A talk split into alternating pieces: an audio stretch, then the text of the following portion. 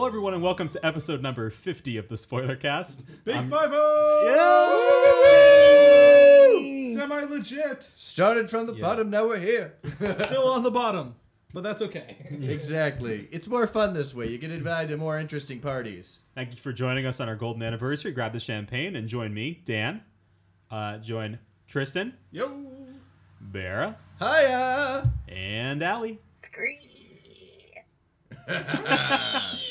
on our fantastical, phantasmagorical journey through Legend of Zelda Breath of the Wild. Indeed. And I am very excited for this because even though I have not played Breath of the Wild, I know Dan's beautiful love of all things Zelda Yeah. and of this game. So basically, I'm just going to be like sitting back and watching the joy in this late 20s child's eyes as he explains why this is a wonderful game. And really quick before we get into that, what so what is the spoiler cast? If you're just listening for the first time, the spoiler cast is your uh, we either cover movies or games or something that you can spoil. We've um, some of us have, have you know played it through or watched it through to completion. Much easier with a movie than with a game. And we basically talk about it in depth. Um, we spoil everything, but the idea is that you know you've you've seen it, you've played it, and you want to hear like that sort of sort of conversation as opposed to that NDA sort of review um, that you might get elsewhere. So with that, um, I think we should start this episode by talking about what we've been playing because it's been For a uh, a few weeks since we did a cast about games. We've done a few movies lately with Guardians of the Galaxy 2 and uh, actually a show with Samurai Jack. Um, so um, I'll just randomize it. Uh, Ali, what have you been playing? What was the question, Professor? What have you What have you been playing lately? Uh, to be honest, not that much lately. I was on uh, a vacation for a while. I started, well, I picked up Zelda briefly and then was like, eh. and then I picked it up again last week, so I'm not quite far into it, but I've seen a majority of it because my boyfriend has played like I think he end of game stats were like 80 hours until mm-hmm. completing the story. Yeah. Ooh. He's not going to find all the Koroks. Nope, neither am I. There's like 900 of them. I don't There know are anybody who has. It's like 900 and something. It's a lot. So it's mostly just been that and Overwatch. Still, Well, pl- The pl- good- forever and always. Mm-hmm. Pl- plus, your reward for finding all 900 Koroks is a golden piece of poop. So, Oh yeah, forgot about that. in your Golden Poop. inventory. Wait, what? Really? Yeah. this is the spoiler cast. This is exciting. I can talk about such things. That's amazing. Um, and then you've been playing Overwatch, you said? Yes, still Awesome. forever and always. Yes, yes. And I, I don't know. I think since the last time that we had our a cast about games, I actually didn't get a PC, but I did start running Windows on my Mac, and I've been playing Overwatch as well on a personal computer.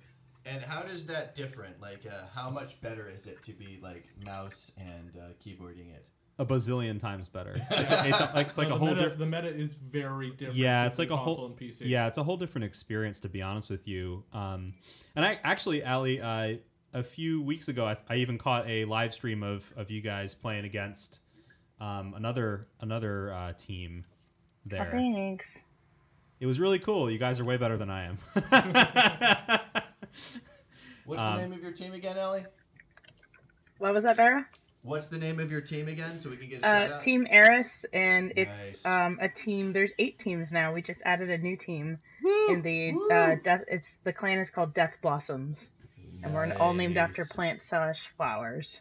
Nice. and what was the name of the people you were up against? The teams you were up Uh, against? it was another clan called um, Ganymede's Girls, right. That's right. It- and it was just kind of a mix of them. They have separate teams now. They have four teams, I think, and they're all based on uh, constellations. solid. Yeah, it was really cool. Um, Overwatch on PC is so radically different than than console. Different characters excel where others don't. Um, I play mostly support, so I've been playing a lot of Ana and a lot of Mercy. Um, Support your supports, kids. yeah, Mm-hmm. Um, and you're a Mercy player too, right? mm-hmm. Yes, um, For the most, yeah, for the most part. for the most part. I So- would like to get good at Ana, but that's a long ways to go. Yeah, I've, I I love playing as Ana, but I looked at my and I thought it was doing okay, and then I looked at my win loss record with her, and it's not good at all. So, um, Well, that doesn't really mean that you aren't necessarily good at Ana. It may just mean that you were paired with bad teams. yeah. Also, I haven't gotten to level twenty five yet because I haven't had it for very long. So I haven't been able to play like with actual people who want to take it seriously or competitively. I'm still playing quick play Yeah. because in Overwatch you have to get to level twenty five before you can actually start playing competitively. Interesting. On the plus side, though, it means that you're at the you're still at the point in the game where you can experiment with stupid strategies. Right. I, I actually. Th- th- this is going to throw us off into probably too much of a tangent, but I really do like their approach to competitive play because I think that it, it it's a grind, especially if you're not playing every night to get to level mm-hmm. 25. But it means that you've actually committed yourself and played a mm-hmm. lot of Overwatch. And when you get to the competitive scene, you know how to play. You know what a majority of the characters do to some degree, and you can kind of get in and have fun with it. So, I So like it. basically, and unlike a traditional ladder system, it's you're always it's you have to really well. I guess it works with ladder systems in general, where you're paired up against better folks. But it really means that like there's all everyone's going to be about the same Yeah. floor in order to because of how long it takes to get. Yeah, get. I, I have seen some very one-sided matchmake matchmaking. Um, where it's like these, where like this team has like four diamonds and one gold on them against a team of all golds. Right. That's not exactly a fair matchup, guys. At that level, yeah, but at my level, and I don't know what Ali's level's like, but at my level, that's not really a problem. Mm. yeah, right I'm now the I'm like oh. mid to high silver at this point only because I do not enjoy solo queuing. I really wish I could get into solo queuing. It's like I just want to pass this threshold that is silver and gold to get into platinum. I feel like once I get to platinum, people will stop being less of a bunch of dickheads. But maybe that's not the case. There's dickheads at every rank. so, uh, so Ali, when you get to platinum, are we going to have a special celebratory spoiler cast where uh, you describe the road it took to get to platinum? Mm, I'm just gonna lay down and cry. Aw, no, no, no popping of champagne. Nope.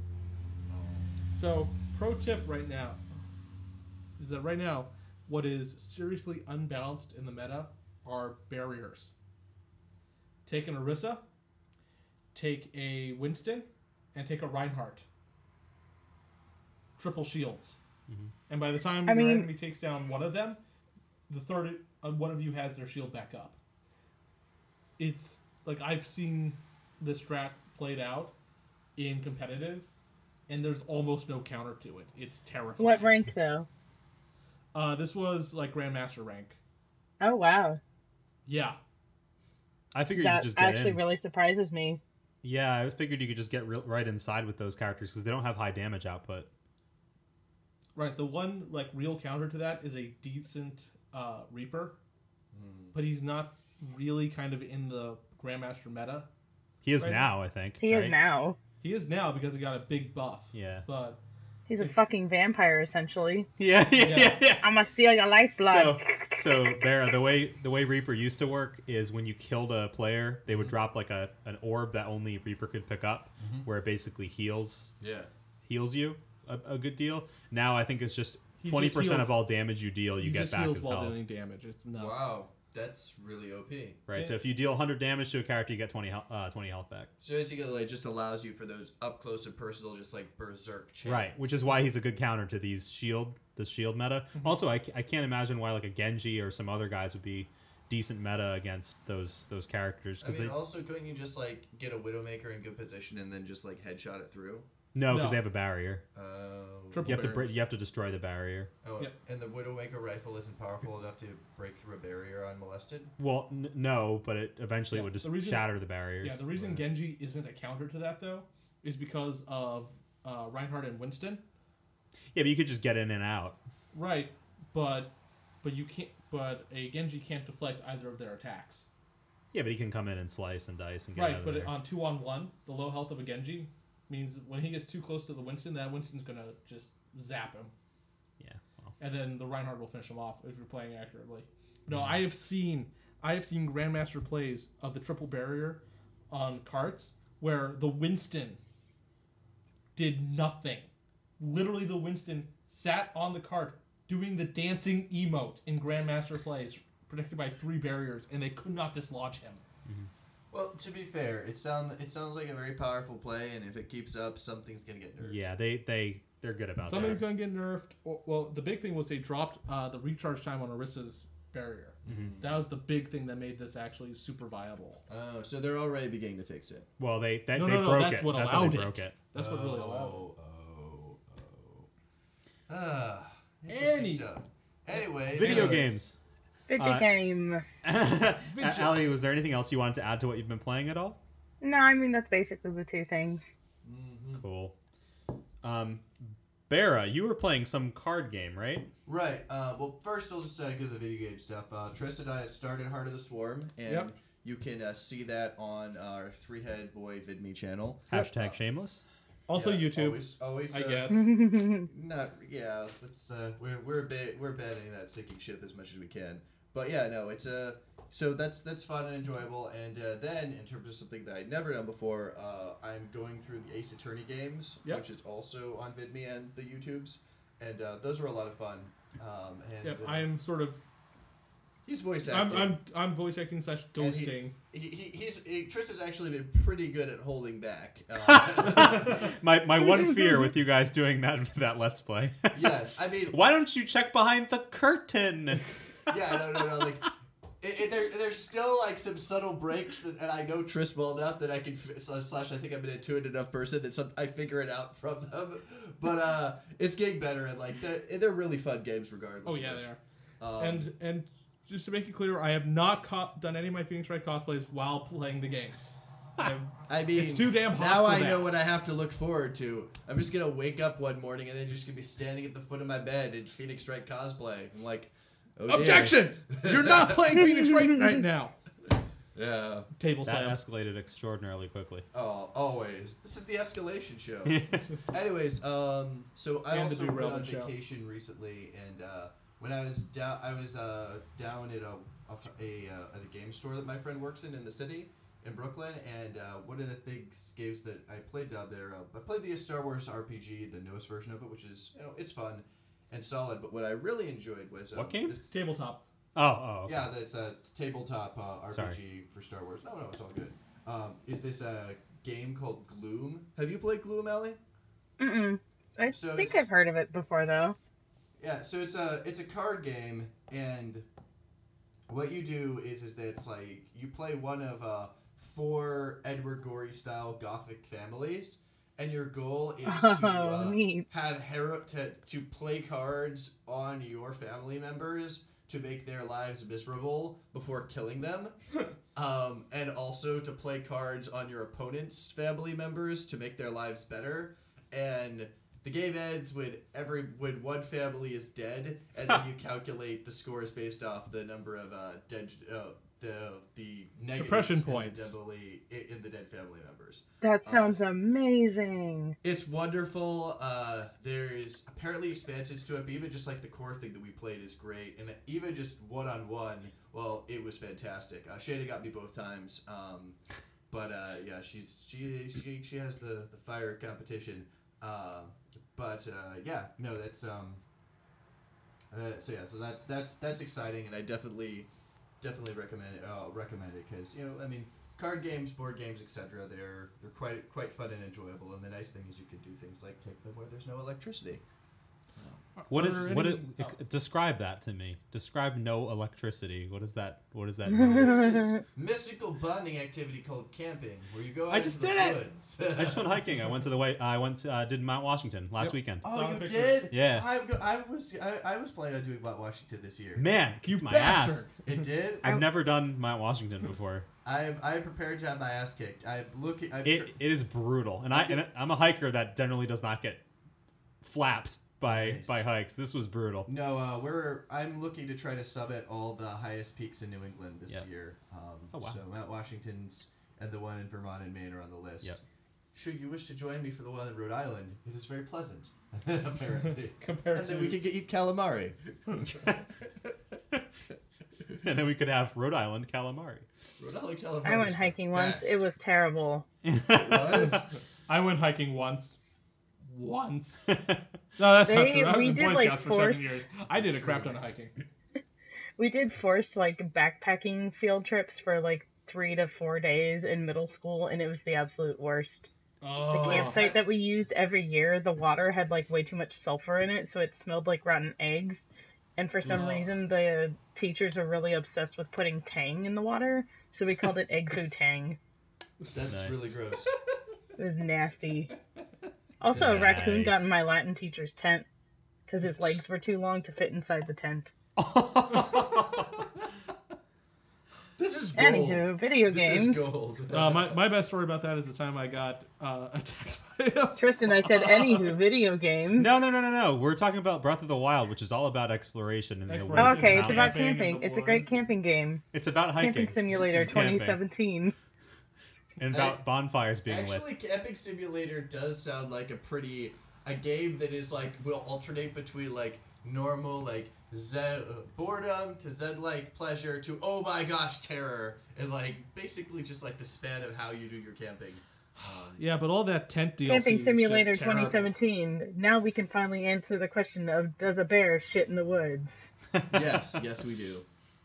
yes, we do. Uh, no, I said a bear, not a bear. I was making a joke. It's bad. Question is, 10 points from a bear in the Gryffindor. Woods? Does a bear in the woods pee standing up? Oh my god. No. Always. so Tristan, what have you been playing lately? Uh, okay. So apart from Prey, which we and the stuff we which I've been playing for the channel, stuff we've been playing, Heart of the Swarm and Ace Attorney, which I haven't really been playing. I've been ghosting on, like I said. Um, I finished the main storyline of Persona Five. Which we'll be talking about in a Future, future, Spoiler upcoming, probably spoiler cast. if Dan would ever finish, If I can ever finish it, but I'm not going to let that stop us from talking about it if I can't finish it. You should finish You it. You should at least. So before we talk about it, you should at least get uh get past the uh flashback. section. Okay. All right. So you should at least get back to the Okay. point where you are in the jail cell talking with Sae. Okay. Sounds good. I'll, I mean, there's still spoilers after that, but at least at that point you'll.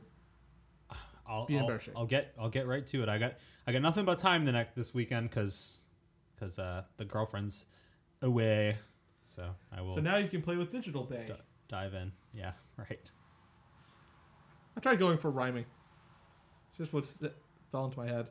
Alrighty then. Um, apart from all those, apart from all those, um, I've picked up the Netrunner card game, which is a reprint of a very old Richard Garfield game, card game.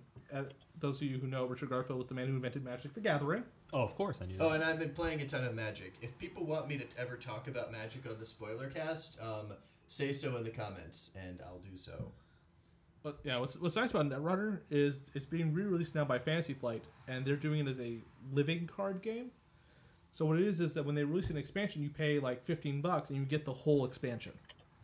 Doesn't Fantasy Flight also do the Game of Thrones card game? I think so, yeah. And I, because I believe that's how the Game of Thrones cards game works as well. Yeah, too. which is a great, which is in my opinion a great way of doing it, because that way you don't have to like keep buying packs and you have like ten of one card and you can't use it or I mean, it's it's a different way of doing things. I think that it's a. I think in terms of like uh, the physical card space, that's probably the smartest thing Mm-hmm. because uh, nothing's really been able to compete with Magic in that way. I mean, like Yu-Gi-Oh and Pokemon hang in there with their na- right. niches. It means like- it means you can't do draft play. right. It means you can't do draft play, but the way the game is set up with different faction stuff, you couldn't really draft play it either. Uh, b- basically, there are one of you play as one of seven factions. 3 of them for the runner, the hackers, and four for the mega corporations. Yep. But depending on which sort of identity you pick, uh, so you can use any cards from that faction. You can use neutral cards, and then you, depending on which uh, persona or uh, identity you choose to play as, you have a limited amount of influence that will let you take cards, certain cards from other factions. And cards have uh, influence ratings from like one to five. There are also some cards you can't take; they're locked to factions to sort of mix it up. Yeah. So there are a lot of different decks you can build, but the way the deck building is structured, you can't really do a draft on it, Mm. which is fine for a living card game like this. Yeah, no, for sure. Um, the other nice thing is that if you buy the box set, it gives you everything you need for two people to play right out of the box, Which is sweet. which is fantastic. And I just actually bought an expansion that arrived today. I haven't looked at all the cards yet, um, and even that has enough cards for two people to start playing, if they had to. Nice. Speaking Uh, of sweet fantasy flight stuff, does anybody here have like the Game of Thrones board game? Because I would really like to crack that out. I I've played, played it, it. and I didn't like it. You didn't like it? Um, No. it's It's one it's that's like kind of um, unbalanced. risky, right? And I played as the Lannisters, and I pretty much wrecked. Yeah, it, it can be a very unbalanced game. because because you have money and money is power. Well, they just they each uh, each house gets like different abilities, and f- the way that the game is played, the Lannisters I think just had like an ability that was OP compared to others. Yeah. I forgot what it was, but It- now, in terms of Vigi games, what I've been playing, uh, the Guilty Gear Xrd, Xrd, third, Revolution, whatever, Revolution, Two, number nine. basically. Number nine. Uh, not Number nine. number nine. no, God no, uh, has come out with the biggest roster thus far, and ex- and they say it is expanded storyline, but it's kind of just a little tacked on, like p- epilogue to Revelator.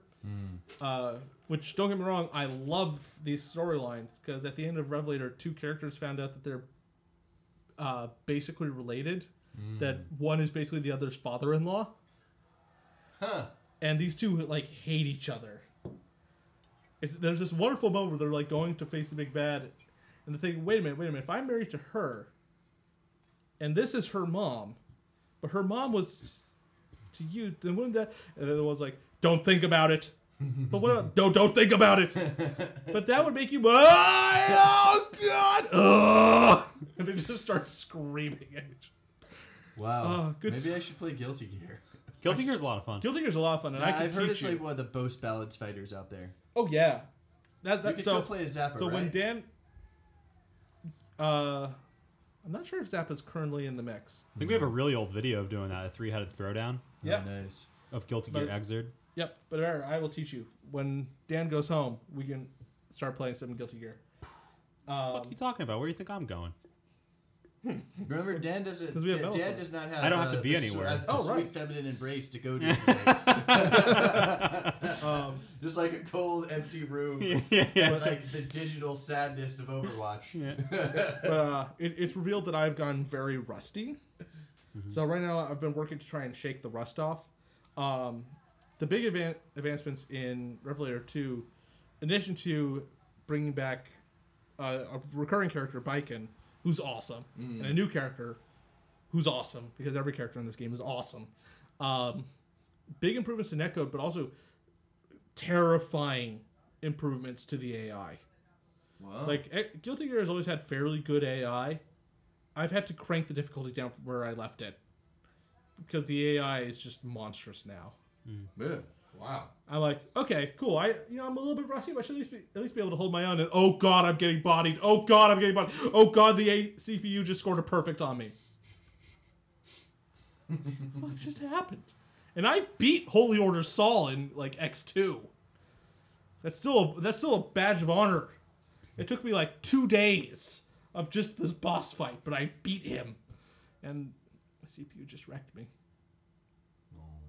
Have you been playing anything else? That's basically been it. I've been dealing with car shit, which has kind of destroyed some of my motivation. Always bad. Mr. Zozicki. Um, I mean, I played Overwatch. Been playing kind of a little smattering of everything here and there, but I, I don't really want. to I don't. I think I want to. I think I'd rather us move to Zelda and go over my stuff. But what I will say is, per what I said earlier, I did start running Windows on my Mac, so I've been open up to the wonderful world of PC gaming again. But Wah, I- yeah, but um, the big the big thing is I've just there's been a bunch of indie games that have come out in the past few years that I've just missed out on. Nice. Um, chief among them, Owlboy, which I've What the heck is that? um, Oh, Owlboy. Oh, it's is- so good, but it hurts my hands. so I don't know why Owlboy hurts my hands, but it does. So I just I, I looked at my inbox the other day and it was like you ha- might have a Steam item on sale, Mm-hmm. and it was basically a scroll of games on my wish list, and it's because the summer sale kicked off yesterday Yep. as of the time of recording. You see, me only having Mac OS Yeah. is what makes is what lets me survive Steam summer sales. Yeah. It's like, oh man, look at all these great games on uh, on sale. I did. And I can't play any of them. Cool. Close the window. I did pretty well. I only got two, so I got that, and I haven't played it yet. But I, I would love to talk about it. it uh, you, it sounds like you've played a good deal of it. Uh, yeah, Okay. I'm probably. Mm, I want to say at least halfway through the game, Gotcha. and it's so cute. It's probably not the it- first word I think people want to hear about it. It's it's just really sweet and endearing, and I I like this idea of okay, let's do like you know pixely looking games like the good old days, but a lot of times they feel like kind of half-assed and not with a lot of heart in them. But this is like it has a lot of heart to it. I think like it's pixely, like it's you know that style of graphics and game, but it just feels good to play and it doesn't look like they just did it because they're like, oh, nostalgia. That's what the kids like these days. Because first of all, Owlboy's been in development since like, I don't know, for like ten years, nine years, something like that. So it's a real labor of love and craft. Yeah. And it's like surprisingly dark in some ways, which I was not expecting going into it. Ali, do you think it would be a, a, a game appropriate for a spoiler cast, or is there not a lot of think story to spoil? Okay. Sweet. Maybe later we'll talk about it in more detail. But yeah, no, I'm really excited. From what I gather, and you can you can speak this more than I can because I haven't played it, it. It appears like a lot of the assets are hand drawn. Is that correct? Uh, I don't know if that's correct, but it definitely appears like that. If, Yeah. if that is a sufficient answer. Like, there's just a lot of detail because I think a lot of times people look at like sort of pixel art and are like, okay, that's easy, therefore it doesn't have to look good, but it's extremely well detailed, which is really nice. Cool. No, that is that sounds excellent. Uh, oh, right. I think I don't know if I mentioned it previ- in a previous cast or not, but I did get to enjoy Mario Maker for the first time the other day. Ooh, ooh. Oh, it's ah, so good.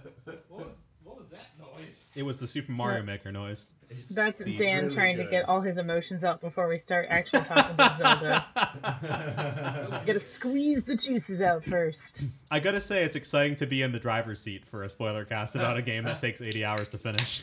Shut up. Excellent. Well then, uh, Lore Master, why don't you tell us about Zelda: Breath of the Wild? well, so before I do that, really quick, Um, dead ass. is uh, I also down the other game I bought, which I've barely started, and I can already feel a, an addiction coming on. Is Stardew Valley, Oh boy! which is basically Harvest Moon, but like new. I've heard Harvest Moon in and of itself is addicting as all heck. Yeah, I mean you're a farmer and you can like do all sorts of crazy shit. That- I'll, that's all I'll leave it to. If you know, if you played Stardew Valley, you know the conundrum I'm probably about to walk into. Um, but I've only played for like an hour or, or two because I just bought it yesterday. But yeah, with that, um, I think let's for the listeners, let's take like a quick quick break, and then when we come back, we'll jump right into Legend of Zelda: Breath of the Wild. All right. Yay, Zelda! Three, two.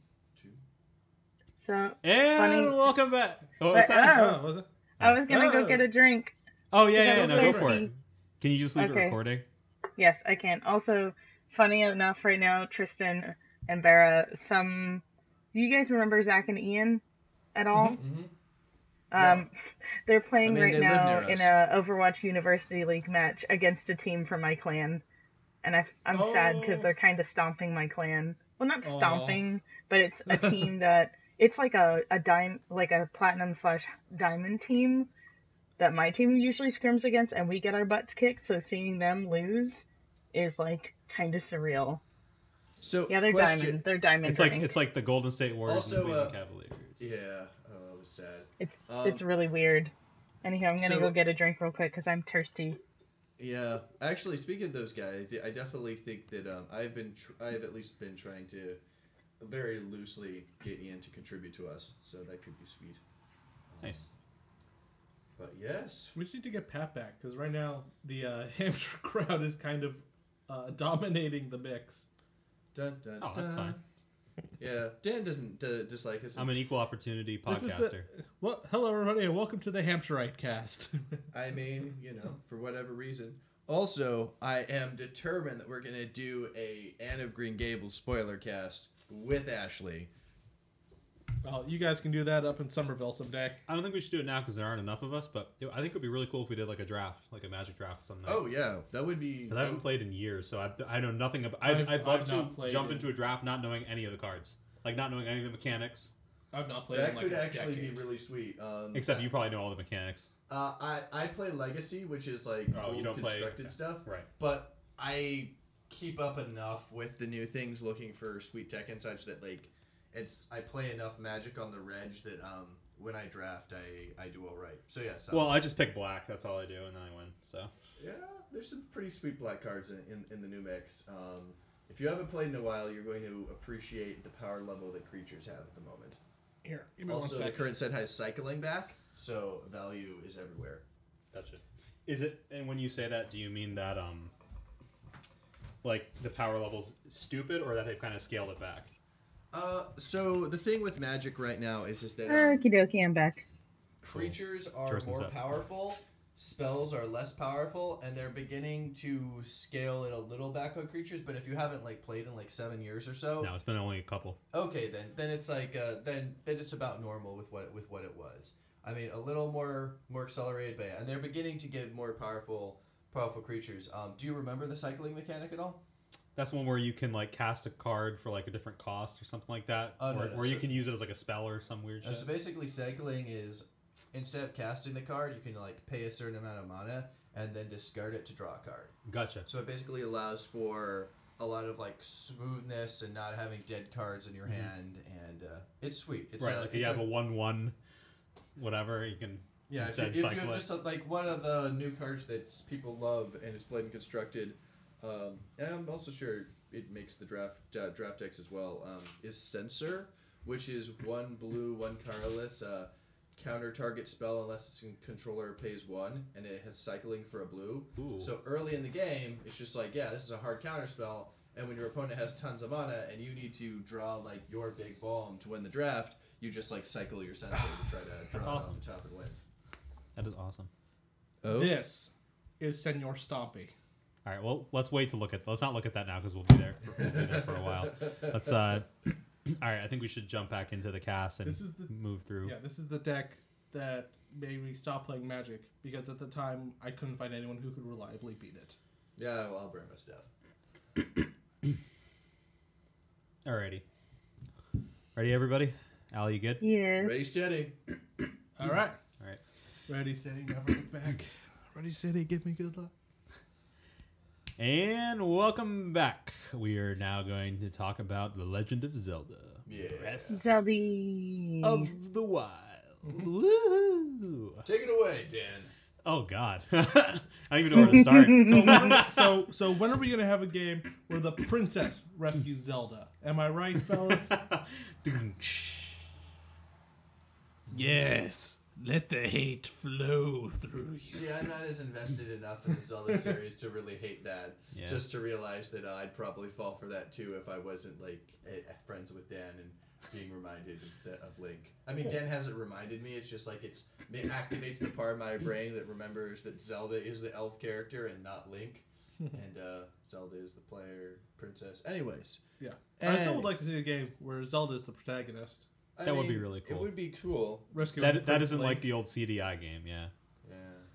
which we don't talk of. yeah. We don't We talk do not CDI speak of games. Wand of could be- Gamelon. I mean, especially since like you could. Uh, actually, what could be really sweet is if you did like the Ocarina of Time thing, where you play as like uh, Princess Zelda slash Sheik in the Inter before Link gets unstuck in time. So basically, you're, Oh, gotcha. you're like cool. trying to survive, and as Ganon turns the world into a post-apocalyptic wasteland. It's just a tower defense game for seven years. Well, uh, probably more like uh, just like a. Like, did you ever play that? Uh, the, the, No, it the, would be a the CCG. game, The Saboteur. No, but I know what you're talking about. It's very it's it's this very style. For those who don't know what it is, it's this very uh, stylish uh, World War uh, World War II third person like stealth action game where you're a saboteur in Paris and trying to limit uh, to to liberate areas from the Nazis. And it's great. Um, I mean, so it's not perfect, but it's still very enjoyable. So yeah, it would be like that, except instead of things getting better as you go through, it just keeps on getting worse, and you just keep on trying to keep keep your head above ground.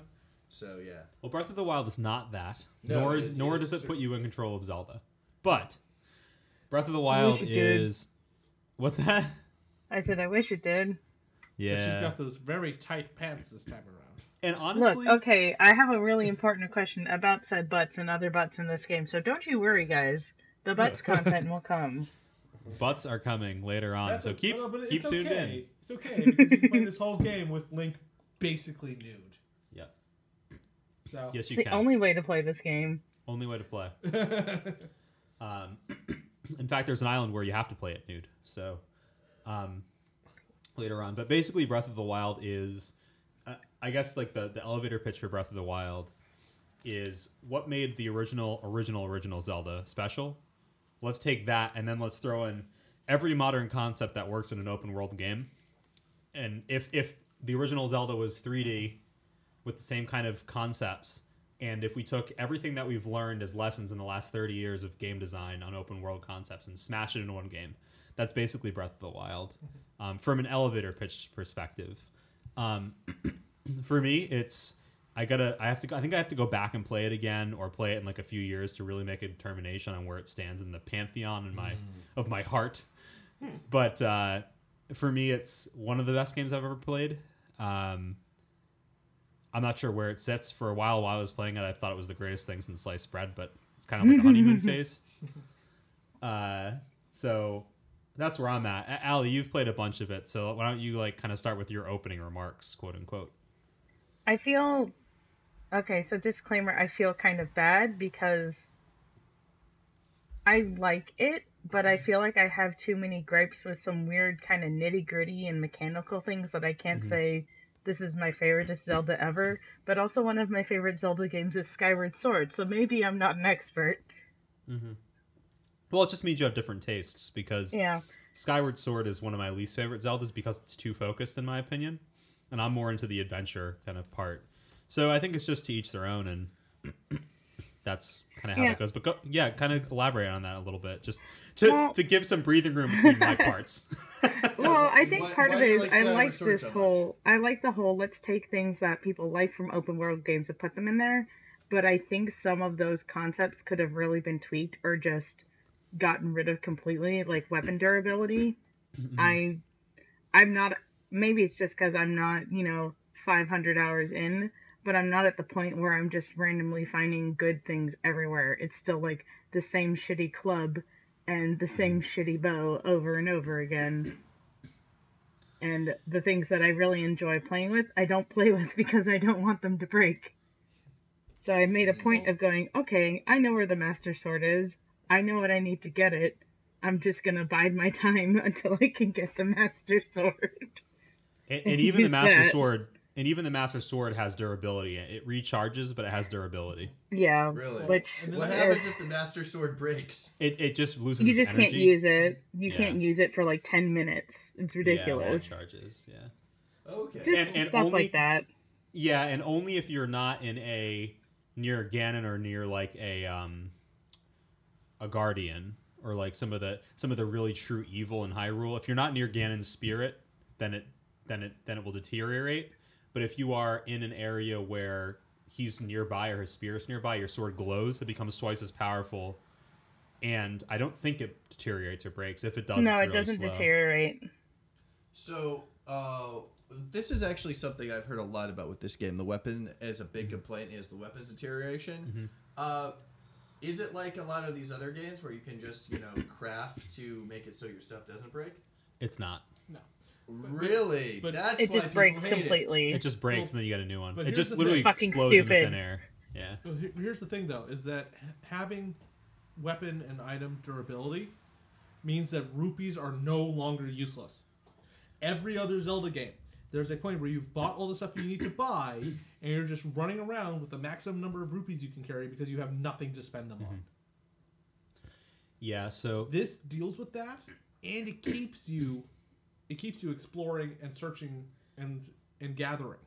Yeah, Well, what if you could use the rupees to repair the stuff? That would also make it so you solve the rupee problem. You can only repair the- certain items, and that's using diamonds, I think, right? Well, that's how you re- that's how you get new ones. So basically, every race has a like signature weapon, Mm. which still breaks just like every other weapon. Yep. But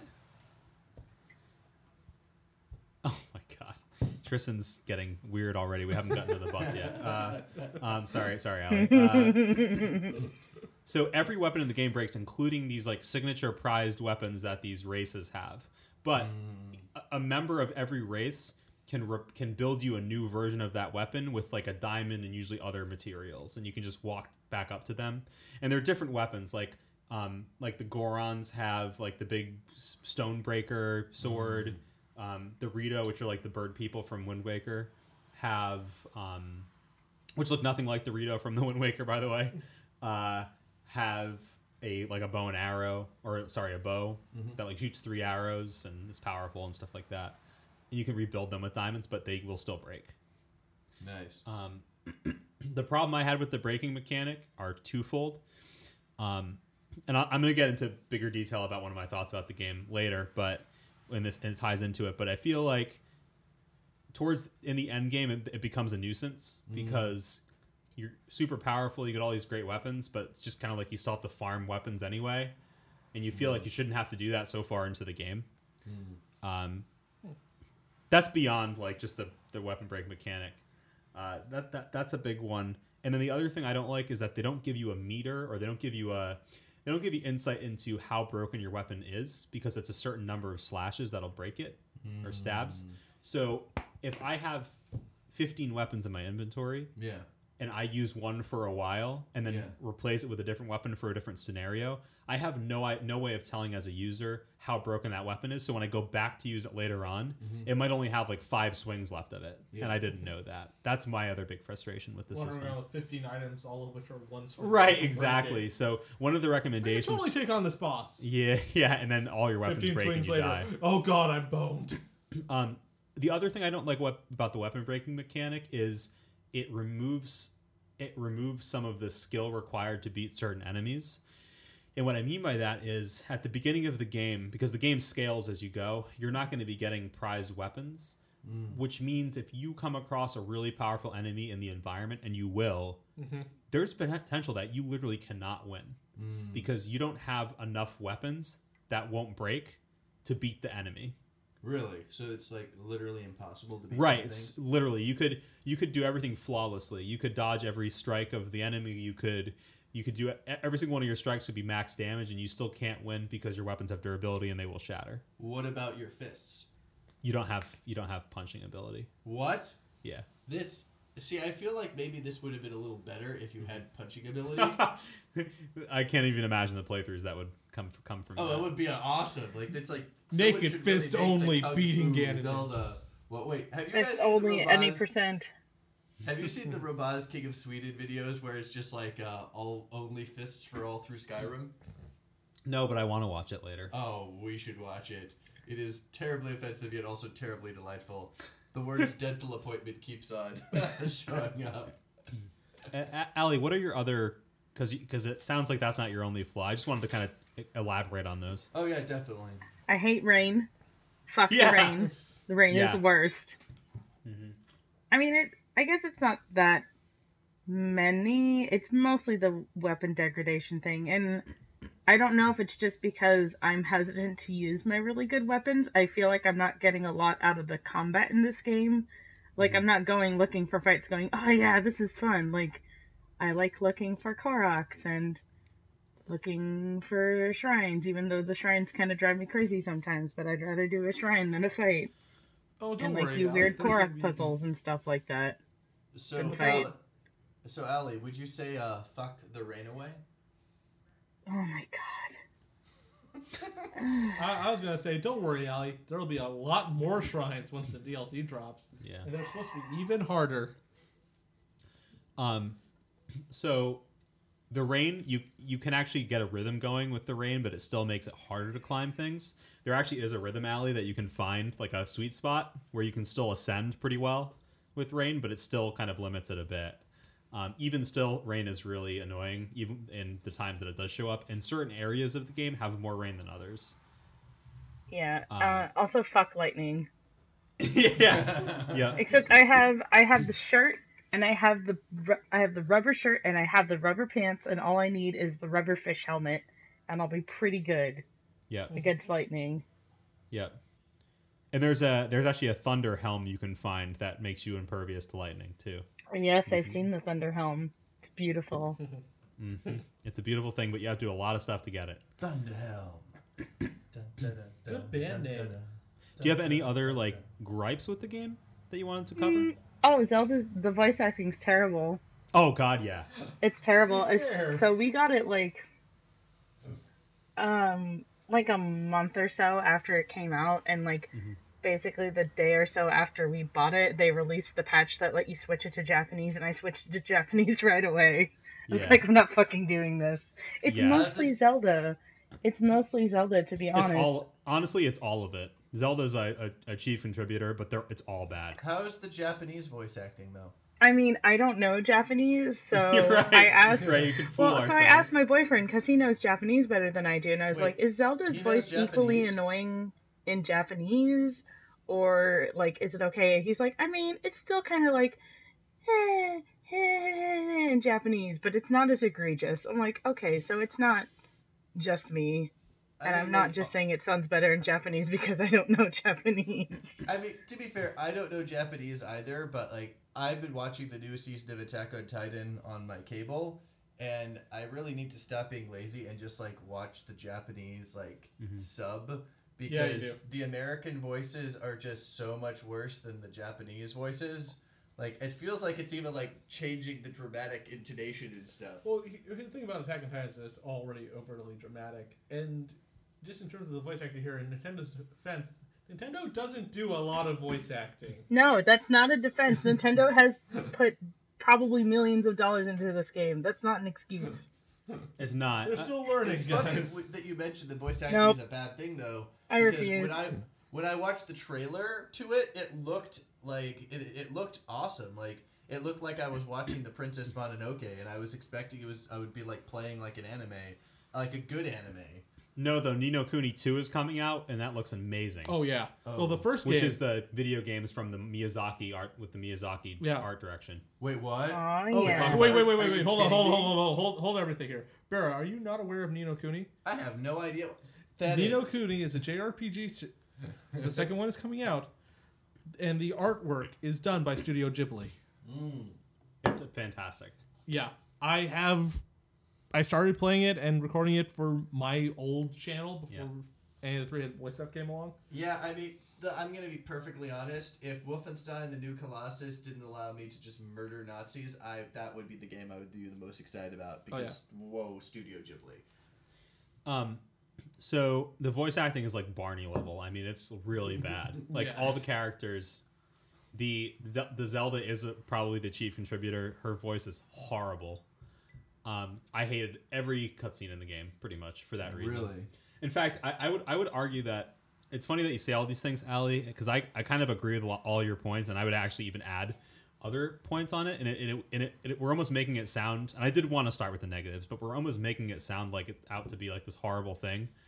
Um, but to me, Where's like Zelda and Skyward Sword? right, right. But to me, Breath of the Wild is sort of like good in spite of itself. Does that make sense to you, Ali? No, I agree with that, and I'm looking forward to putting more time into it. I think once I get a little, I don't know, grinding is not the right word, but I guess once I feel a little more comfortable, like just squandering my weapons on stupid stuff, it'll be okay.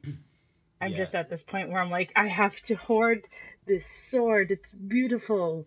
I can't mm. let anything happen to my metal baby. Yeah, it's going to be interesting to go back and play the game again, only because I feel like this game is best experienced alone by yourself for the first time.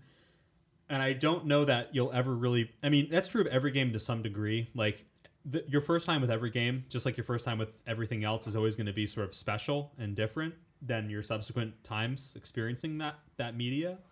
but I feel like this game takes that that that statement and runs with it. Where Yeah. for me, playing this game wasn't about the mechanics, though I did like some of them. Like combat's fun if you make it fun. Everything in the game is fun if you make it fun, and, it, and if you make it fun, it's like one of the most rewarding experiences ever. So combat's only really fun if you're experimenting with the environment, mm. finding different ways to down your foes. If you just run in there with your breakable swords or spears or whatever, you're not gonna have a great time. Mm. But if you're like on the other side of the river from the enemies and you're like trying to fling explosive barrels with your stasis power and shoot something in midair with your bow and arrow and killing them that way, then the game becomes fun. It sounds like what the thing. It's uh, from what you've described and what I've heard about Breath of the Wild is very much a sandbox, Yeah. and it allows you. it instead of just like giving you this narrative that you could follow around, it's like very loose, and it's just like how much you want to have fun exploring this crazy new world where we're not really going to tell you where anything is, but you can discover it, Mhm. and it's like you're finding treasure on your own. It's like you're going. It's like you're going camping in the real world, except you might find a bunker full of gold or a portal into 1700s Holland where Yeah. you have to solve a murder mystery. But there's no, but you know, you could choose to go to Holland or you could choose to just go on and uh, fulfill your quest and uh, punch uh, zombie Mussolini in the face to end the game. I, I yes. No, I'm just kidding. Camping No. is just Uh, like that when you go camping with me. That's right. Camping with me. um it, it it is it and I- i feel like the the parts of the game that are like the most zelda-ish are like the least fun like the combat isn't very fun like but it's like kind of zelda combat the actual dungeons which are separate of the shrines because there's 120 shrines i think in the game that you can find which serve as your sp- your warp points throughout the map yeah. By the way the map is gigantic Yeah. Oh, there's so much stuff. um Which sounds like another big appeal. It's just like it's there's so much to explore and find. the thing with the game much Hyrule. The thing with the game is if you're listening to this and if you've watched a lot of videos on Zelda and seen what people are doing and read all those freaking GameSpot articles about 50 new things to try in Skyward uh, Skyward Sword, wow, Breath of the Wild, you're kind of missing the point and you're probably it's already too late.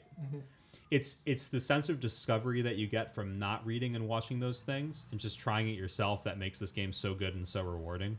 Um, So even though it's a little bit too late because people are listening to the spoiler cast, they um, are, but they've hopefully already beaten it. If they haven't, we haven't like talked a ton about like right. We're actually special doing- moments or things like I that. I think we're doing a pretty good job Yeah. of, of like talk uh, talking about the game without like spoiling that magic, which Mm-hmm. it sounds like it's essential. It sounds like this is not a game where you want to watch a let's play because Right. you'll be disappointed if you do. because Unless if you really main- enjoy watching people chop down trees and cooking mushrooms, which that's the thing I actually really like about the game, is cooking for some reason. you really I like it or don't like it. I like it. Mhm. I like a lot of finding fun. recipe. I like had one uh, session where everything I made was just like rice balls, because I just went on like a rice collecting spree. Nice. It They're was delicious great. and they last forever. And the game doesn't have recipe book. And the game sometimes people tell you like kind of hints and recipes, but they're like images in the world. Like there'll be like paintings that show you a recipe, and you have to kind of write it all down. The map doesn't have a lot of waypoints on it, but you can you have all sorts of like little icons and stickers you can place in the map to like oh, nice. kind of like remind yourself. so you of could literally make your own map. yeah, sort of kind to of find your way back to stuff. Right. So if there's like a place where there's a lot of treasure, I've put like little treasure box stickers like in those spots so I can return to them at a later time and get gold and stuff or rupees rather. Um, but I feel like so if you look at the the, the storyline of the Zelda game, it's you wake up, you're Link, you wake up from your slumber and you run outside and you're greeted by who you later find out. I mean, it's fairly obvious, so I mean, whatever. I mean, it's a spoiler cast anyway, but you, you run into who's obviously going to be the king of Hyrule, Yep. Spirit, or king of Hyrule, and um, you know, then you eventually the quest gets revealed to you that it's been hundred years since you had to be hit, you know, stored in this thing, Ganon, this container. Ganon has gained power, and you have to defeat him. And you have to go to. You don't have to actually, but there are four demons, like basically four giant guardians, which are the which serve as your dungeons Right. throughout the map that will help you in your quest to defeat him. But the ultimate goal is just to defeat Ganon, Yep. Nice. and that's the game, right? However you want to do it. the the ending isn't anything special. You know, you're you're defeating Ganon. Um, depending on how many guardians you Get to look at Zelda's rescued, butt more. you can look at Zelda's butt more. Yep. Depending, Wait, really? The- yeah, I mean, you can you can uncover memories of throughout the world hmm. of like time spent with Zelda and with the other characters in the game, but I didn't really, I honestly didn't love all, any of that stuff. I don't know how you felt about it, Ali, if you saw any of it. Sorry, say that again. The mem, did you see any of the memories? Oh yeah, I've I- got yeah. basically all of them at this point. It kind of pieces together the story, but it's really, I mean, it's a really basic story. I mean, it's just, Zelda's super bitter. yeah, yeah, yeah. She is. Although to be fair, I would be bitter too if everybody told me, "Hey, you have magical powers. Use your magical powers," and then your magical powers didn't work, and then some fuckboy comes along, and they're like, "Oh, he's the hero with the magic power. Whoa, he's so great!" And Zelda's just like, "I'm, I'm cool too. I, I can, Link, I can do stuff." Yeah, Link ge- the getting. I, I will say, getting back into that sort of conversation about like why haven't we ever been able to play as Zelda? I'm getting really sick of the trope that you're this hero of time, this dude hero of time saving Zelda, and she just kind of sits in a crystal case or sits somewhere in a sack for decades or centuries, just doing nothing. I don't Yeah. know. That's getting really it's tiring. lame.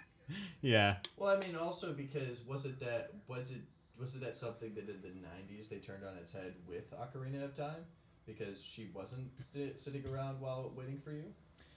sort of, but then she gets ends up in a crystal anyway at the end of the game.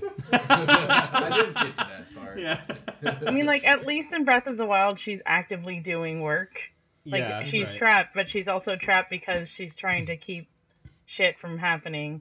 which which is great but that's always the trope right like even in you remember skyward sword obviously ali where where well actually that's eh, probably a spoiler for another game but but same same idea she's just sitting there doing nothing for centuries while protecting something or other you know it's kind of getting getting frustrating but so that that part of the game is really kind of the boring part right i, I think the the real story of the game is the one that you tell hmm. and it, it's all the adventures and experiences that you might not be the only one having them ever that plays the game, but it feels like it. You always Right. everything you do, you feel like you're the only one who ever did it. Like even if you find like a giant maze, like a giant ruin in the middle of somewhere, obviously tons of people have found it, but you feel like you're the only one that's ever found it Yeah.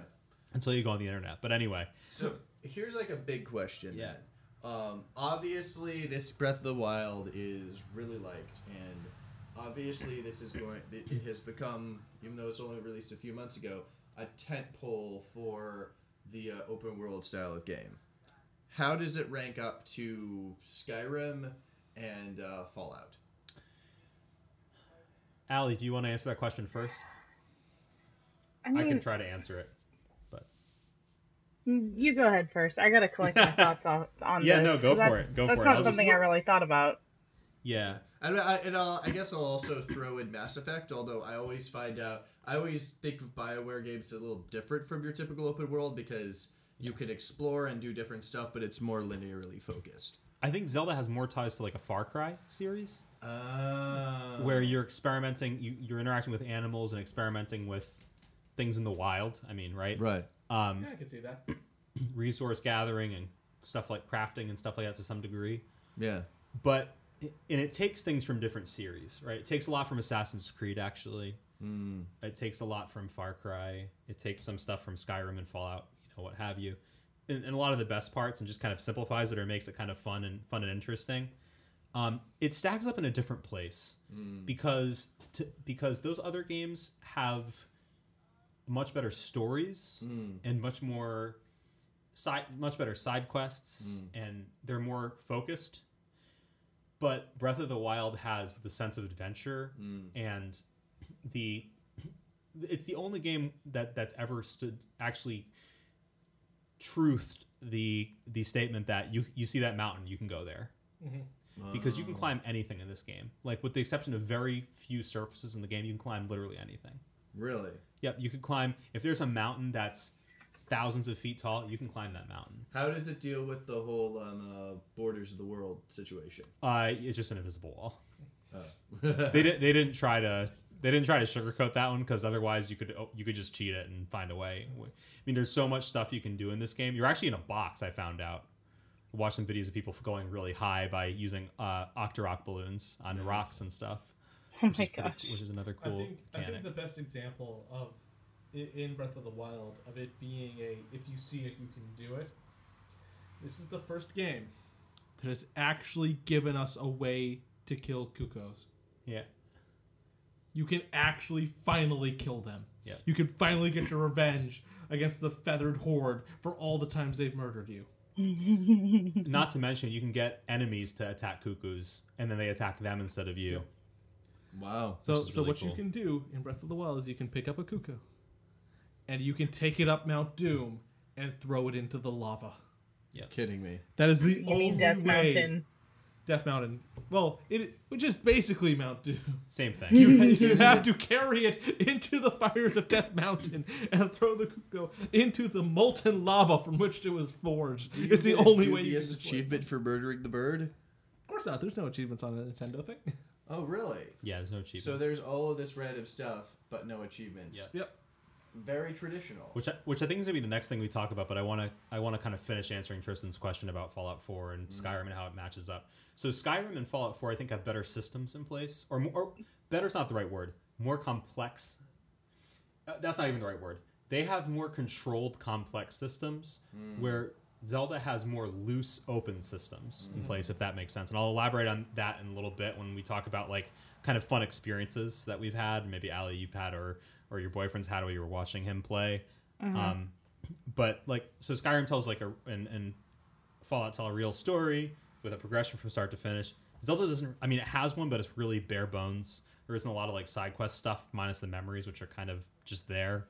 Um, but it's just kind of a different experience. It's one I prefer, I think, to Fallout and Skyrim. But I think if you're looking for like, I want to be a wizard and I want to focus on you know dark magic. I'm going to the I'm going to go to the College of, of Right. Magic. I'm going to learn everything I can Right. there, and then I'm going to murder everyone so that I'm the only wizard left in the world. It's- It's less. It's almost like Can you do that? so in Skyrim, if you wanted to, you could go and murder every wizard in the world. Wow. it's Well, almost in Skyrim, and be the only one. It's almost like, I guess another good way to describe it, in my opinion, is like Skyrim and Fallout 4 and a lot of these games are really good at like character build choice mm-hmm. and story choice, whereas Zelda's not about that at all. It's more about environmental choice. Mm-hmm. I guess is another good way to describe it. But Ali, you've had a you've had a few minutes, so I'm going to pass it off. It, I was gonna say that actually sounds pretty close to what I was thinking. It's a lot more. I mean, I like that. I like that Nintendo has gotten its toes wet and is exploring because I feel like Nintendo, as a company, does really weird, unpredictable things, but they don't always work out for them. And I feel like this is the one of the few times. Like, I like the fact that they took such a giant risk with such a big, important IP to them in saying, okay, we're gonna make it open world. We're gonna do voice acting. Literally, you see the castle. You gotta be really good and really careful, but you can just go to the castle and beat the game if you really feel like it. Like that's such a big change to how Zelda, like at least later gen Zelda was work. Like older Zelda does, you could kind could of pick and around, you choose your order of how to approach the boss, but you still had to go okay, I have to do X, Y, and Z first before I'm able to win. Mm-hmm. And I like that they did that. To put that into perspective, there are already speed runs without glitches where you can beat the game in under an hour. Yeah. It's amazing. Yeah, I watched one the other night actually. It was Yeah, amazing. Um, but but that's and that's the way that they're playing. Or you can play the game for hundreds of hours and just be exploring the world and doing your own thing. You don't even have to fight, you know, the final boss. You can just do your thing. That sounds Like I always feel like I find something new, and Mm-hmm. I feel like even if I pick up a Beth- Bethesda game, like I can sit there and play an Elder Scrolls game or a Fallout game and be like, "Oh, that's a cool, interesting thing I've never discovered." But they all kind of start to blend together, and I don't Yeah. know if that's Mhm. just because Yeah. I've played so many Bethesda games that they're all becoming one giant blob in my brain. Yeah, I mean that to me is general. And what that's I mean that's to me like one of the the beautiful things about Bethesda games, and also the big drawback is is that they are wonderful experiences when you start, and I think that and you know they do if you're following the story, that's good. Those are compelling in and of itself, but like they're definitely I think better in the beginning than they are in the end. They're they're almost too big for their own good. Yeah, um, which is why I generally have a preference more for the Bioware stuff, simply because they're able to control the story more. It's uh, like there's less wandering, but you're pretty much like you have that forward momentum. Uh, like you know, the first Mass Effect felt awesome in the beginning, and it also felt awesome at the end. Mm-hmm. Yeah, what one thing that one and and kind of jumping onto that and getting into like some of some of the environmental stuff in this game is one of the one of the things Nintendo's always been really good at, especially with Mario, mm. is taking putting out a game with very simple concepts. Mm. Like you can run, you can jump, mm. and you can punch or slide or whatever. In the case of Mario 64, Yeah. Taking that idea and then coming up with a thousand different things you can do with that. Mm-hmm. And it's almost like everything you do kind of works or functions in some eh, special way or maybe even an unexpected way. And I feel like Zelda's always been the antithesis to that up until this one, where it's like he gave you all these systems. Here are all my weapons and items. Here's my inventory screen with all this crap, and here's the side quests and stuff like that. Mm-hmm. More in line with like a Skyrim or a Fallout, but mm-hmm. obviously not as deep or open ended. And what they did was they kind of stripped it out, stripped it down, put in some very basic systems like cooking's very basic. You grab a bunch of stuff and you throw it in a pot and you cook it. Combat, it's very simple. You have you have four. So um, the way, just and quickly kind of jumping back into it. One of the most brilliant things about this game is so the beginning you have to do is a tutorial area. It's gigantic. And you'll and you'll it's a gigantic area that you'll later find is a tiny, tiny, tiny piece of the map. Really? when you like it, it almost becomes impossible to find. It's weird. Like when you go to look back and try to find it to warp mm. somewhere. And on each four on each of the four corners there's like a different little struggle or challenge, but then there's also a shrine. There's four shrines in this area, and they give you these four items, which are bombs, which you have unlimited bombs. They just recharge, mm. Um, which are square or circular and have different properties. You have stasis, which allows you to basically freeze an object, and then hit it, and then when it unfreezes, it goes flying, like you can fling stuff. You have magnetism, which allows you to like grab metal objects and move them around in the world. And then you have this one weird one, which is you can like freeze water, and it basically takes wherever there's a water source, whatever direction it's pointing in, waterfalls, rivers, lakes, whatever. It brings up like a pillar of ice that you can like use to ra- raise things that are kind of buried or use as platforms. nice. So it does all this in a controlled environment with different spots. Like there's a snowy mountain in this little tiny area. There's a there's like a like a lake. There's like a cooking pot area. There's a castle. Um, there's all sorts of crazy stuff. There's like mount there's like mountains to climb and stuff. And then it like lets you kind of play in this little place, and then it opens up the world, and then the concept expands basically. Sweet. I think it's really genius. Um, but then going through the game, there's a lot of simple things, simple concepts like, like you can carry items in your hand from the menu. You can you, you can do combat. Use those four. Those just those four abilities are all you get for the whole game. Uh, we get a camera later, but that's not really an ability. and then what? A camera? Yeah, you can take pictures of stuff. Does it look like a camera? No, it's just the so so the thing you have this thing called a Sheikah slate, Hmm. which basically does everything. It's your map. It looks like a switch, but it's uh it's your map. Hold the It's Sheikah your- slate to the pedestal. Yeah, Hold the seriously. Sheikah slate to the pedestal. Yeah. Oh gosh. Um, but it's uh, it's just it's just wild. You, you just it does everything. It takes pictures, serves as your map, your warp point thing, all your information. Like you have like encyclopedias in there as you take pictures and stuff. It's really cool. And um, so what the game does then from there is it takes those concepts and it really allows you to experiment in ways that you would kind of never believe. Like something as simple as um, finding finding your way to a stable in the middle of the forest somewhere, mm. a forest somewhere, and seeing a dog mm. and taking out a piece of meat mm.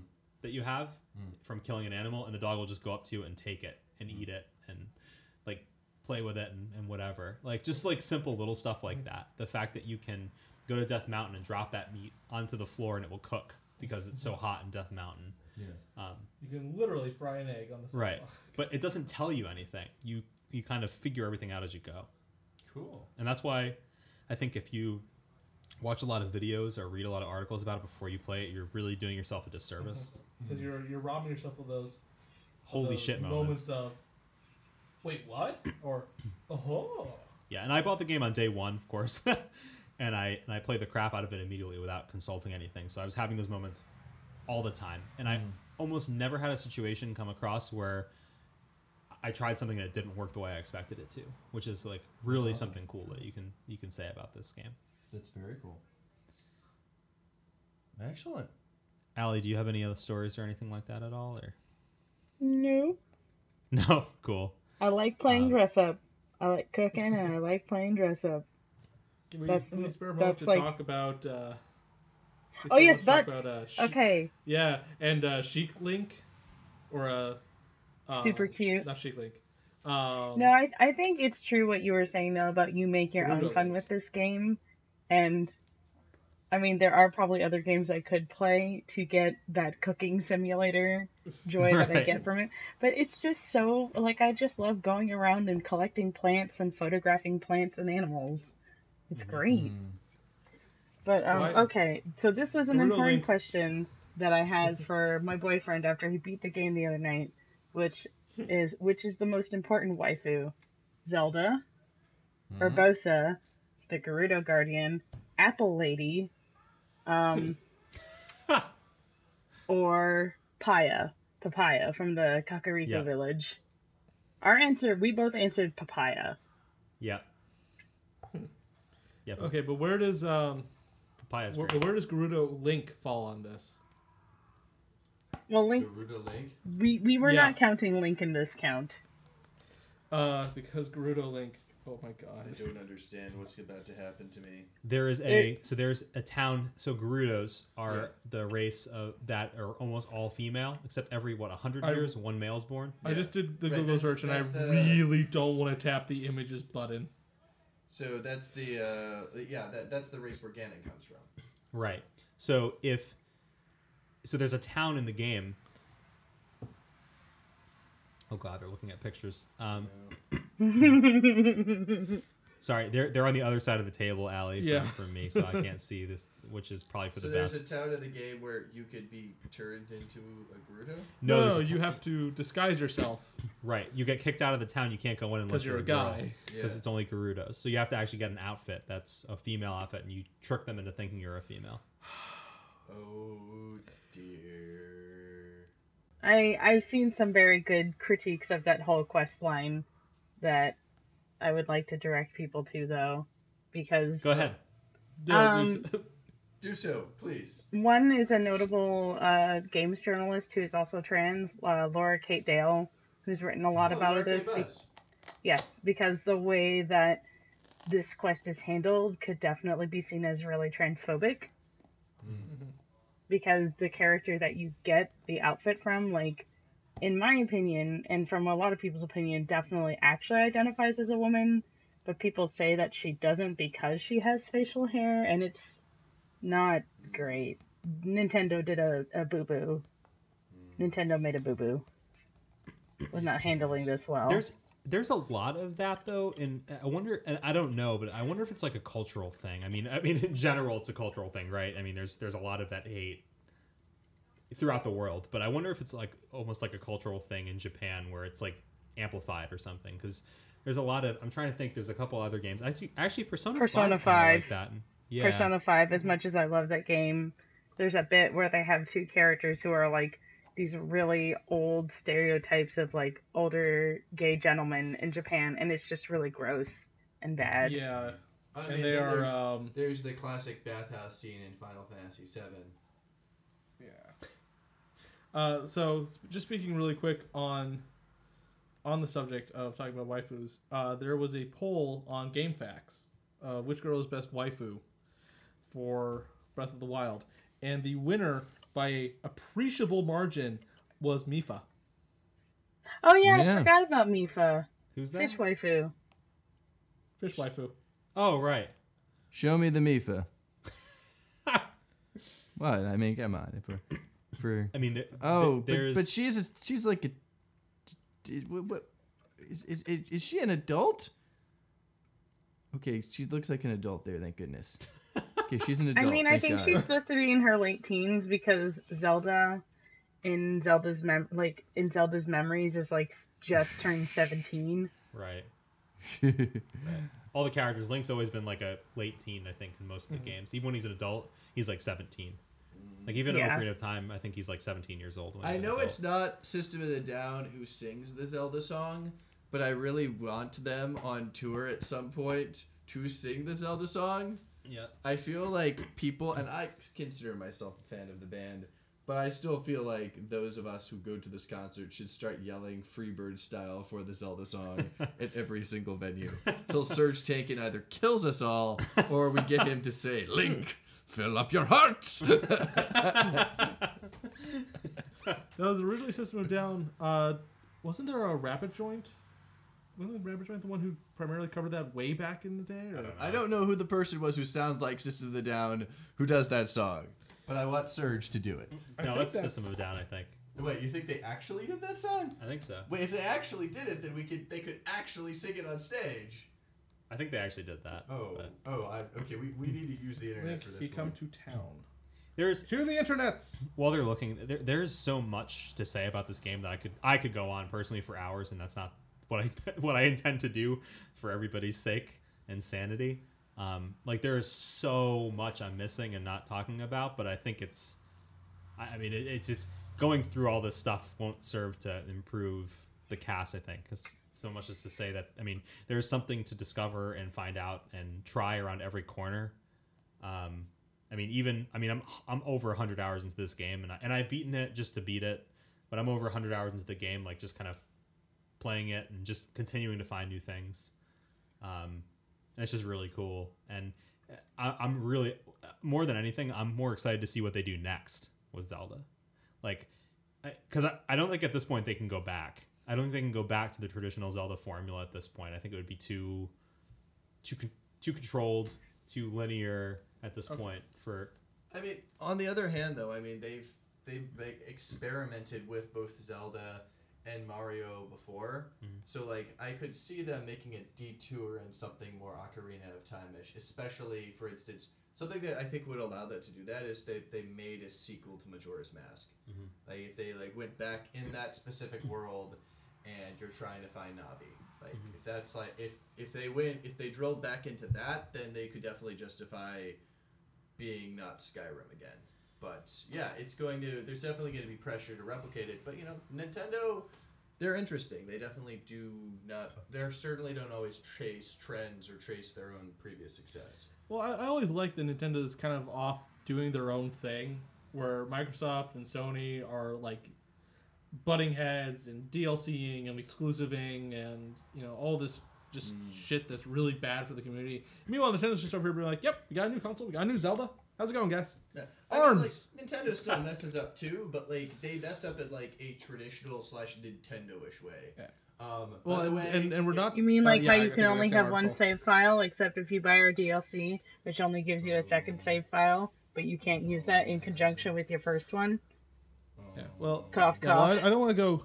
I don't want to go too too deep into E3, but but Nintendo's E3 con- conference at E3 this year started with Reggie saying, you know, what's the point of the game? The game is fun, and I'm like, that's kind of Nintendo in a nutshell. Is they're like, you know, they don't care about, they don't really seem to care about all the same stuff that EA, Sony and Microsoft care about. They're just like, no, we're just gonna make stuff that's fun. So credit where credit's due. I did read a criticism about like how they uh how Nintendo rolled out the classic from Jim Sterling, and he was saying that Nintendo in many ways behaves a lot like a traditional toy company, and I think that that probably is a lot of the good and the bad from Nintendo is that they still consider themselves more a toy company in many ways than a multimedia company. Mhm.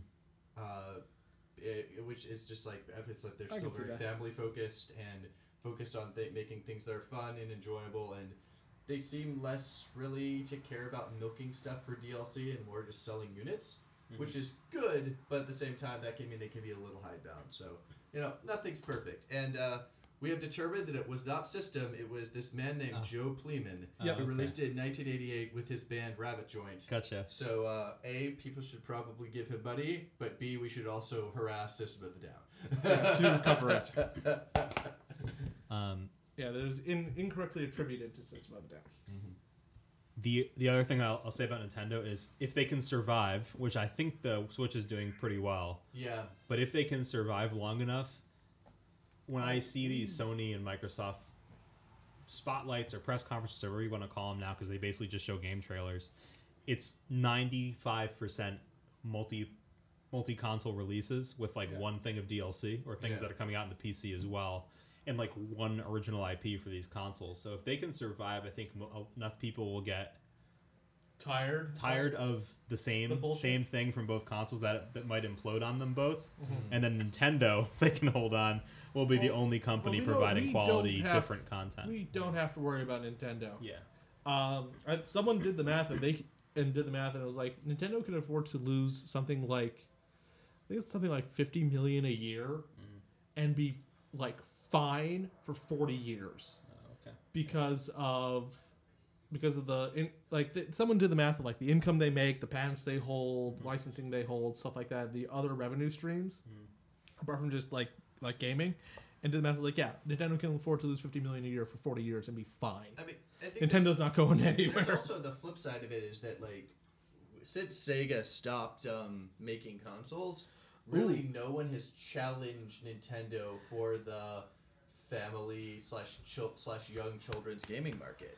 There is a rumor that Sega is working on a console. There's a rumor that Sega's going to throw their hat back into the ring because of because they've been get, sort of making their mojo back with publishing uh, from all the stuff they've been doing with like Arc System Works and NIS America and and and and and. Right. Um, there's a rumor that Sega's working on a console. No, and that would be really interesting because again, like uh, I think one of the thing, advantages Nintendo has going for it is that no one really makes kids games uh, for consoles aside from Nintendo. Yeah. I mean, maybe I'm missing some great kids games that Sony and Microsoft make, but I can't really think of Yeah, well, I mean, like look at look at uh, Splatoon, aka of of Duty. yeah, that's Nintendo, right? Oh yeah, it is. Yeah. but it's but Splatoon is a very like kid friendly team based shooter that at the same time as being kid friendly has like really good core game mechanics that people are still playing and still loving and being a kind of a really cool unique IP. The, the bingo there is that Nintendo, for its entire tenure as a video game company, because they've been around for hundreds of years or Oh, yeah. something like that, uh, even as a card company, in the 1800s or something Yep, they've like been that. making toys for like 150 years or something nuts like that. um, in their video game tenure, they've they've always made think games that have pandered to kids in a sense, but they're always the tightest, best made games. Yes. So even like an adult can pick up Mario and have way more fun playing Mario than a lot of other adult-centered games because the core gameplay is so perfect Wow, and so Right. well tuned. And, it, Well, and and, then also just like there's just so much brand loyalty that Nintendo has as well because you start when you're young, you get them while you're young, and then uh, they just uh, and then they just continue on with Yeah. like as you're adult, oh high quality. Like I mean, Yep. when you revisit like a, a Metroid Mm-hmm. or a Mario, you are you are suddenly you you you you're in the presence of greatness. Yep.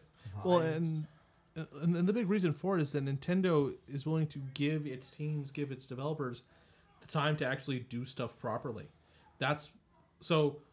That's one of the reasons why Bayonetta two, of all things, was a Nintendo exclusive, because Nintendo was actually willing to give Platinum the time they wanted to actually finish the game. you have you have positive thoughts about Bayonetta, right, Ali? Ali? Ali? Sorry, repeat that. Uh oh. Oh, Oh, okay. Thank goodness. you have positive thoughts about Bayonetta, correct? Bear, sorry, Bear. I can barely hear you. You need to like gobble that mic. Okay. You have positive thoughts about Bayonetta, correct? Um, it's hard as shit. Couldn't beat it. Love it. Made me gay. that sounds pretty positive to me. Excellent. Very good. Sorry. I'll gobble the mic more. It's okay, Bera. I can do it. Al- Ali, do you have any closing thoughts for Zelda or Nintendo or anything like that? I know we've just been yammering for a No, little you're good. here. Jabber jabber. During during the break, I grabbed a beer. Oh, so Oh, nice. There we go. What are you and what are you drinking in the it's fine called old Funky Dominion? Face. Oh. Huh. It's a blood orange gose. Ooh. That sounds interesting. I'm drinking O'Doul's, a premium non-alcoholic beverage. And I'm drinking a Smithwick's. Yep, as am I. I'm an And adult, and this stuff. is what I choose to do with my Friday night.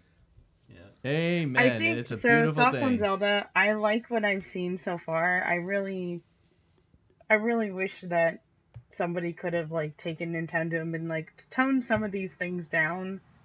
because what you have And going for you in other areas is so Yeah. good. Mm, Like I just feel like every time I start it up, I always find something new to do, mm. which is really nice and satisfying. personally i'm not even as much excited about this game as the next one because if they if they take this concept and elaborate on it and improve everything it's going to be something truly special so Nice.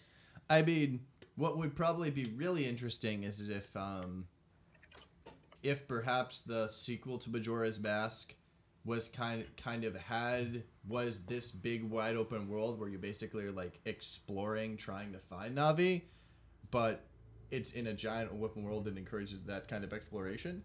Um, maybe with some randomization in there. Basically, like make it even more like Skyrim in terms of like the story stuff, but still have that exploration thing. Well- I don't know. Maybe it wouldn't work, but I think it could be really fun. Well, you know what we might see come out of this. Um, they did announce that they are working on a fourth Metroid Prime. Mm. Mm. And How I think, I think a, uh, well, I think a Metroid game taking some of what they've learned here with uh, Breath of the Wild might be very interesting. Yeah. I agree. No, I open world Samus shooting thing sounds great. awesome All right. with that in mind check us out at threeheadedboy.com uh, you can check us out on our vidme channel vid.me slash threeheadedboy or on our youtube channel at youtube.com slash threeheadedboy you guessed it We recommend VidMe. Yeah. You can also yeah, you can also check out the spoiler cast on iTunes and Stitcher, those podcasting channels if you prefer to consume it that way. As we are on episode 50 and still going strong. Thanks to yeah, woo. Thanks to everybody here in the cast who shared a beer with with me tonight and and delivered this riveting uh riveting podcast and we'll we'll talk to you soon. I'm into that. Bye.